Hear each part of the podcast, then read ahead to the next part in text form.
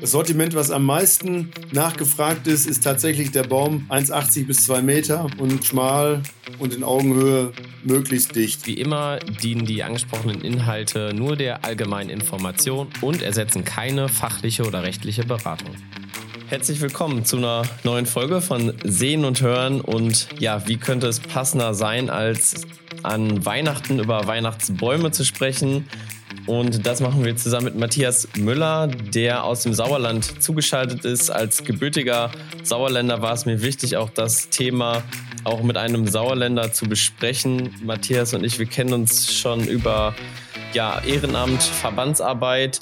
Und ich bin froh, Matthias, dass du dir heute die Zeit genommen hast. Und ja, sicherlich ist bei dir gerade Hochsaison. Erzähl mal, was du sonst machen würdest, wenn wir jetzt nicht hier sitzen würden und Podcast aufnehmen. Ja, ansonsten würde ich tatsächlich, ja, guten Morgen erstmal oder guten Tag alle zusammen. Äh, ansonsten würde ich jetzt auf dem Hof sein, den Tag vorbereiten, zwei, drei Mitarbeiter einweisen. Das habe ich jetzt heute Morgen mal eine halbe Stunde eher gemacht, dass die das Wochenende vorbereiten.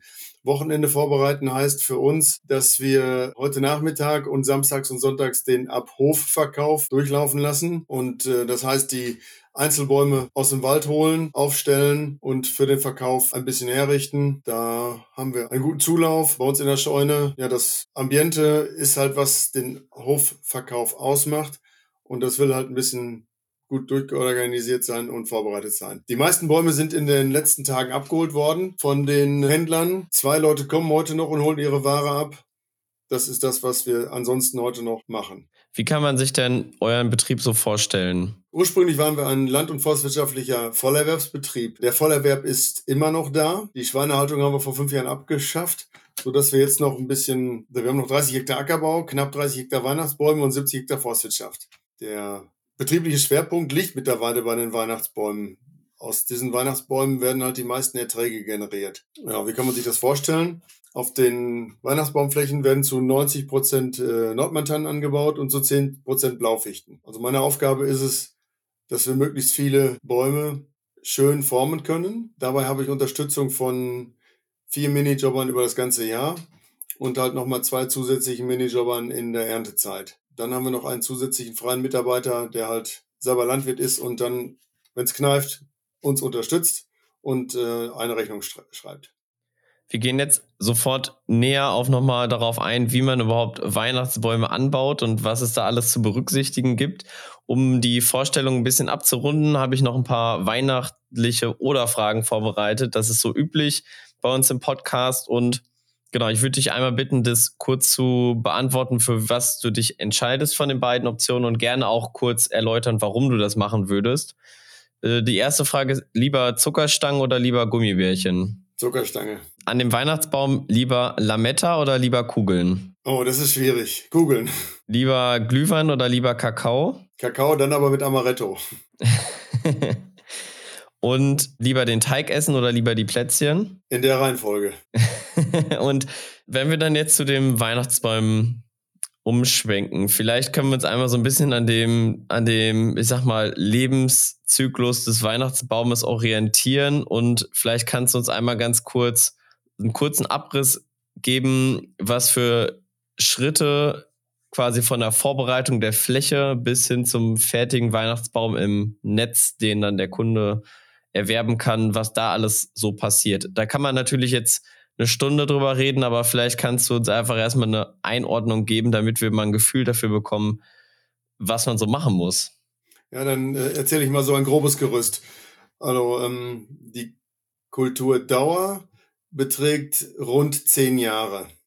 Und in der Regel wird ja dann eine Fläche neu eingepflanzt. Und zum Pflanzen wird halt die vorherige Kultur mit einem Forstmulch heruntergemulcht und mit einer Ackerfräse bearbeitet, sodass die alten Stubben nicht mehr im Wege sind. Wir bauen dann ein Jahr Zwischenfrucht an. Zu der Zwischenfrucht geben wir eine Gabe Kohlensauer und Kalk, um den pH-Wert zu halten und äh, Gülle von einem Nachbarbetrieb, um die Nährstoffversorgung, die Grundnährstoffversorgung äh, schon mal zu sichern. Das heißt, im zweiten Jahr, das ist dann das erste Jahr für die, für die Weihnachtsbäumchen, setzen wir dann die dreijährigen bis vierjährigen Setzlinge das Alter haben sie, wenn sie aus der Baumschule kommen, setzen wir dann mit einer Pflanzmaschine. Das ist ein Schar, was etwa 20 Zentimeter tief durch die Erde geht. Der Pflanzer steckt die Setzlinge in den Boden und zwei Andruckrollen sorgen dafür, dass der Bodenkontakt hergestellt wird. Ein anschließender Striegel macht das schön gerade. Das ist so der Vorgang des Pflanzens. Vor dem Pflanzen streuen wir relativ dünn Getreide oder Sonnenblumen drauf, weil ich einen Erosionsschutz haben möchte. Relativ dünn deswegen, damit das Getreide keine Konkurrenzpflanze ist. Und die Nordmontanen haben das sehr gerne, wenn ein bisschen Beschattung da ist. Machen trotzdem dann eine Herbizidmaßnahme, ähnlich wie im Rapsanbau oder im Getreideanbau, damit ein Unkrautteppich nicht entstehen kann, der den Pflanzen als Konkurrenzpflanze wird. Wenn die Pflanzen austreiben, dann sind die sehr frostgefährdet. Dann können anderthalb Grad oder zwei Grad minus den Pflanzen schon was schaden. Und äh, wenn der Boden frei ist von Unkraut, dann kann er die Sonne vom Vortag speichern und die Frostgefahr ist geringer. Dann ist in den ersten Jahren eigentlich relativ wenig Arbeit mit den Weihnachtsbäumen. Man muss schon mal sehen, dass das Unkraut, was dann doch über den Sommer dann irgendwann mal kommt, die Bäumchen nicht erdrückt. Das heißt, hin und wieder könnte es mal nötig sein, die Pflanzen frei zu machen. Ansonsten muss ich sagen, bin ich da auch gelassen geworden, eine gewisse Begleitvegetation zu dulden. Dann geht die Arbeit los mit dem vierten Standjahr, dass wir die Bäume ein bisschen formen, weil Nordmantanne ist von Hause aus in den jüngeren äh, Phasen, oder wenn sie erst 80, 90 Zentimeter hoch ist, relativ breit und das gibt einen Baum, der nicht gewünscht ist. Also schneiden wir im vierten Standjahr den Baum mit einer Handheckenschere oder mit einer Benzinschere zu einem Kegel. In den Folgejahren muss der Neutrieb im Juni von dem obersten alten Kranz halb abgebrochen werden oder er wird ganz entfernt. Das ist eine Maßnahme, damit wir halt den Baum relativ schmal halten. Wenn die Bäume eine Höhe von etwa einem Meter erreicht haben, fangen wir auch an, die Spitzen zu regulieren. Denn wenn eine Nordmontane riesige Schüsse macht, dann gerade in Augenhöhe ist das dann nicht erwünscht. Dann werden sie halt oben sehr locker und werden nicht so dicht, wie sich der meiste, wie die meisten Verbraucher sich das wünschen. Was dann noch zusätzlich kommt, ab etwa einer Höhe von einem Meter, dass wir einen Stumpfbeschnitt machen. Das heißt, wir haben einen Portalschlepper, der schneidet mit einem rotierenden Werkzeug im unteren Bereich des Baumes oder kurz über der Erde etwa 17 bis 18 Zentimeter die Äste ab. Der enorme Vorteil für uns ist, dass wir Luft in die Kultur bekommen, also kein, kein idealer Lebensraum für Pilzkrankheiten und Schädlinge. Und die weiteren Arbeitsschritte werden erleichtert. Später bei der Ernte sind dann die unteren Zweige schon entfernt und wir müssen nicht mehr so viel Arbeit haben mit der Motorsäge, um den Stumpf so weit zu, herzurichten, dass er in Ständer passt. Also die, der Arbeitszeitraum für schöne Bäume ist bei uns massiv von Mitte Mai bis Mitte Juli. Da sind sehr viele Arbeitsschritte wichtig, um gute Bäume zu formen. Gute Bäume heißt für mich, die Ausbeute einer Fläche möglichst zu optimieren. Dann haben wir noch Maßnahmen, die über den weiteren Sommer stattfinden. Das heißt, das Freischneiden, wenn das Unkraut oder die Begleitvegetation zu groß wird, überhand nimmt, dann fahren wir mit diesem Portalschlepper ebenfalls dadurch. Da haben wir einen Flächenmulcher und einen Pendelmulcher, der zwischen den Bäumen arbeitet. Und ansonsten äh, ist immer noch die Handsense gefragt. Wenn ich kurz noch was zur Ernte sagen möchte, das machen wir mit einem Kneifer. Das ist wie ein Einachsgerät, der eine große Rosenschere fährt. Das ist quasi eine Schere, die hydraulisch angetrieben wird. Den Vorteil sehe ich darin, dass wir in dem Zeitraum der Ernte nicht mit der Motorsäge an unseren Füßen rumschneiden müssen. Also ist das Ganze ein bisschen weniger unfallträchtig. Danach werden die Bäume mit der Motorsäge noch ein bisschen bearbeitet um den Stamm winklig zu kriegen und ein bisschen aufzuhübschen. Per Hand werden die Bäume bis zur Gasse gezogen. Etwa alle 25 Meter ist eine Gasse. Äh, sie werden mit einer hydraulischen Netzmaschine eingenetzt und dann mit Anhänger oder mit einer Klemmvorrichtung in der Dreipunkt vom Schlepper nach draußen gefahren. Mhm. Wenn ich noch kurz was zur Insektizidsituation sagen darf. Äh, Im April jeden Jahres sprühen wir Schwefel auf die Bäume. Das ist eine prophylaktische Maßnahme, um die Läuse zu vergrämen. wir haben es dadurch geschafft, in Kombination mit dem Stumpfbeschnitt, dass wir fast gar keine Läuse, Insektizide einsetzen müssen, weil eben die natürlichen Bedingungen ein Auftreten der Läuse schon deutlich reduzieren. Ich bin immer Freund von viel Platz im Bestand, also durch Licht und Luft ist der Lebensraum der Läuse nicht so attraktiv. Ja, vielen, vielen Dank schon mal. Also ich finde es mega interessant. Ähm, ich fand, man kann das dem sehr gut folgen. Also hast es wirklich perfekt einmal aufgezeigt, dass, glaube ich, jetzt jeder einmal wirklich ein konkretes Bild davon hat, wie Weihnachtsanbau schon mal funktioniert. Äh, wie oft musst du diese genannten Pflegemaßnahmen denn wiederholen? Du hattest gesagt, mit dem Stumpf freimachen, mit dem Mulchen. Ist das was, was sich jährlich wiederholt? Oder macht man das einmal pro Kultur? Also dieser Stumpfbeschnitt, wo halt äh, der Freiraum am untersten, unterhalb des Weihnachtsbaumes quasi geschaffen wird, das wird nur einmal im Leben der Kultur gemacht. Der ist dann fertig. Die weiteren Pflegemaßnahmen, damit der Baum schmal und dicht wird, wird jedes Jahr wiederholt. Also ist schon, wie gesagt, von Mitte Mai bis Mitte Juli ein sehr massiver Arbeitsaufwand, um die Bäume so zu formen, wie wir sie haben wollen.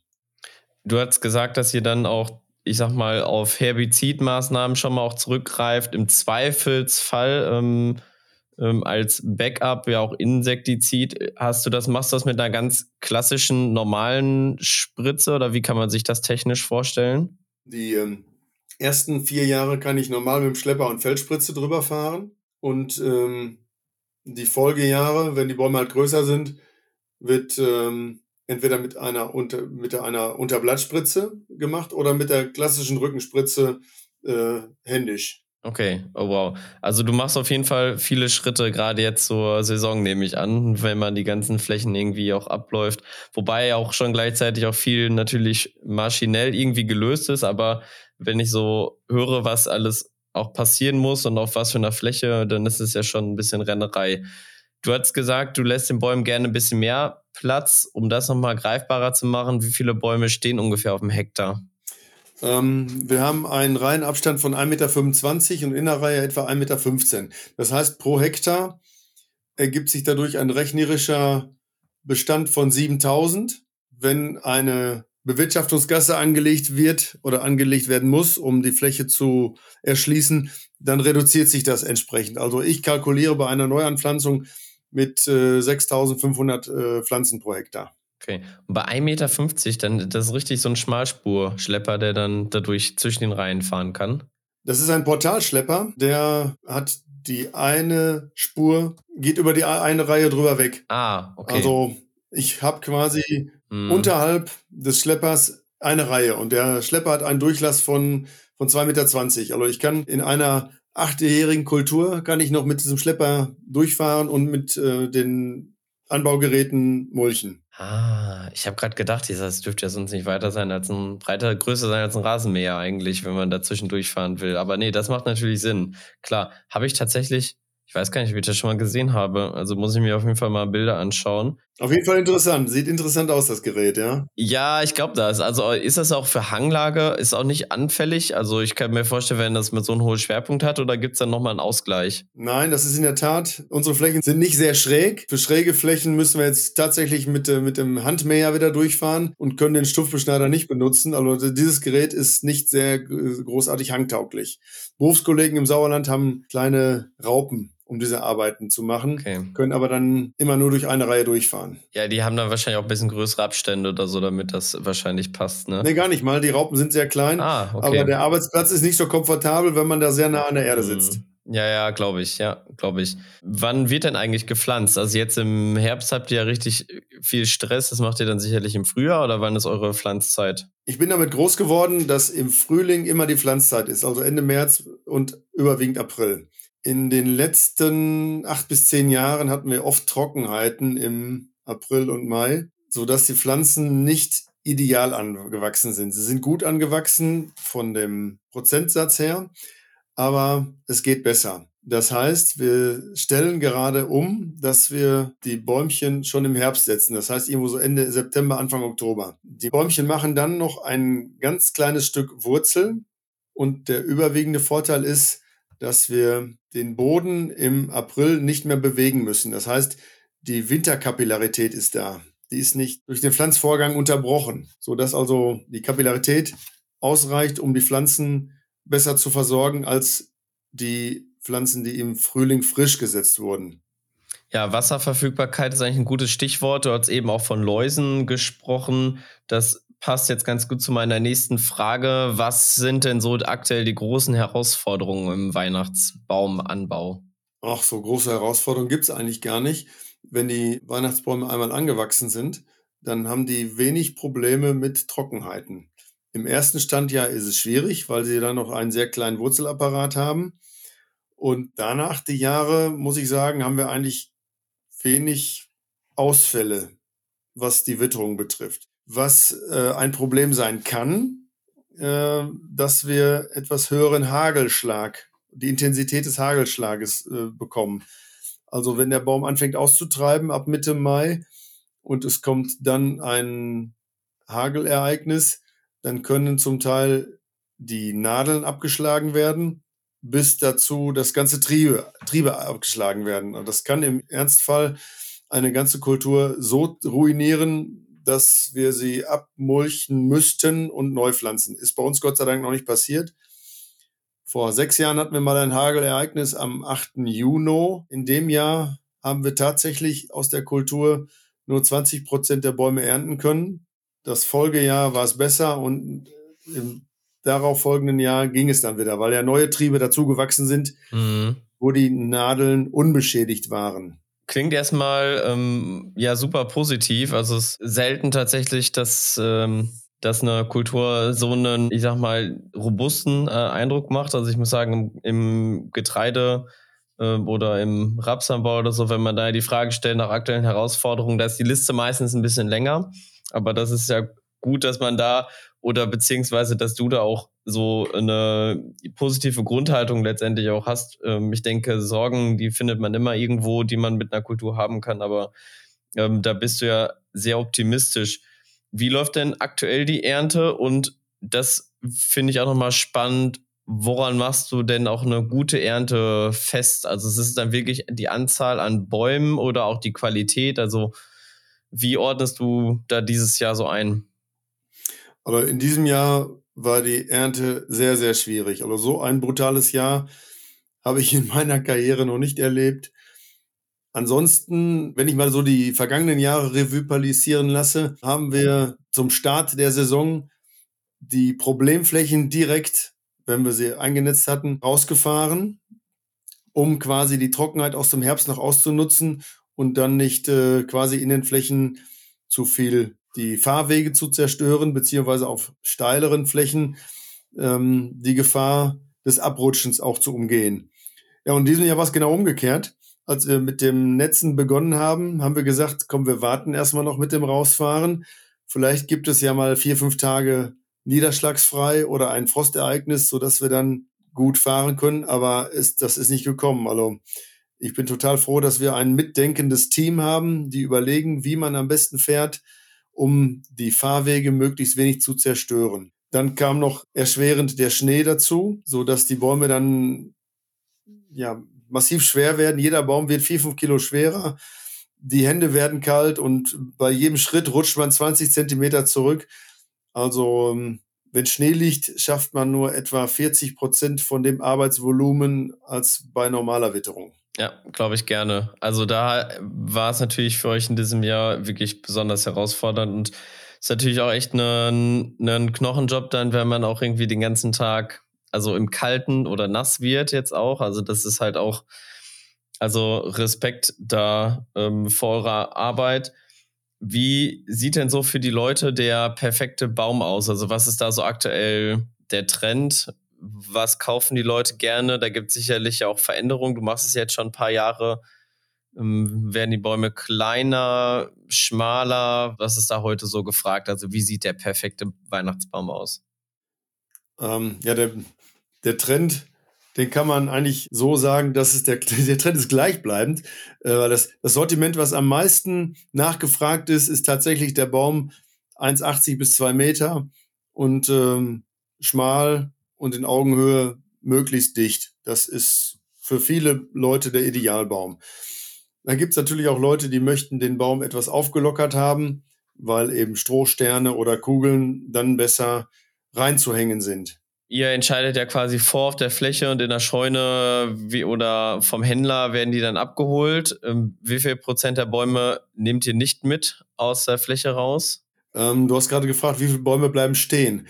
Also zum Ende bleiben eigentlich fast gar keine Bäume stehen, denn Bäume, an denen man vorher schon erkennen kann, dass es nie ein Weihnachtsbaum wird, äh, werden schon frühzeitig entfernt, um Luft in die Kultur zu kriegen, äh, damit die anderen Bäume halt sich besser ausdehnen können. Und Luft ist immer gut, was ich eben schon mal gesagt habe, wenig Lebensraum für Pilze und Ungeziefer. Äh, das ist der Grund, warum auf unseren Flächen zum Schluss fast gar nichts mehr da ist. Vielen Dank, Matthias, für äh, deine Einführung. Also ich muss sagen, ich bin jetzt auch ein Stück weit, fühle ich mich jetzt auch, ähm, obwohl ich ja den landwirtschaftlichen und den Sauerländer-Hintergrund habe, fühle ich mich jetzt trotzdem wesentlich besser informiert. Und ich glaube, das gilt auch für alle Zuhörer und Zuhörerinnen, die vielleicht ja noch weiter weg sind von dem Thema, aber trotzdem ja alle irgendwie einen Weihnachtsbaum im Wohnzimmer stehen haben, hoffentlich.